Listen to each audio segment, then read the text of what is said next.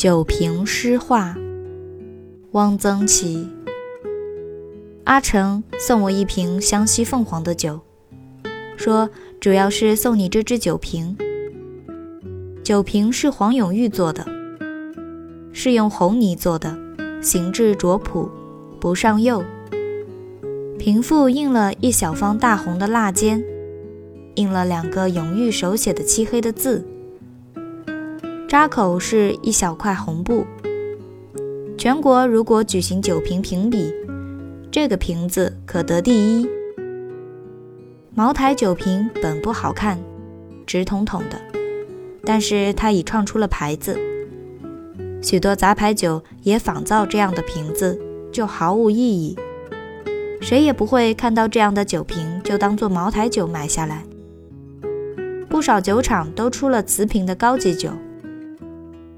双沟酒厂的仿龙泉釉刻花的酒瓶，颜色形状都不错，喝完了酒可以当花瓶，插两朵月季。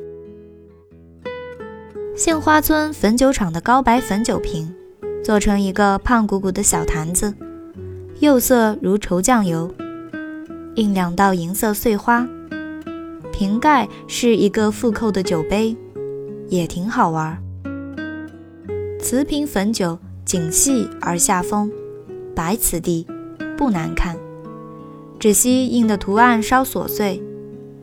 酒厂在酒瓶包装上做文章，原是应该的。一般的瓷瓶酒的瓶都是观音瓶，即观音菩萨用来洒净水的那样的瓶。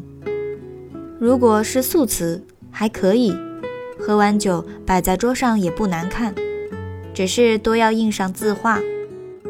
一面是嫦娥奔月，或麻姑献寿，或天女散花；另一面是唐诗一首。不知道为什么写字的人都爱写枫桥夜泊，这与酒实在毫不相干。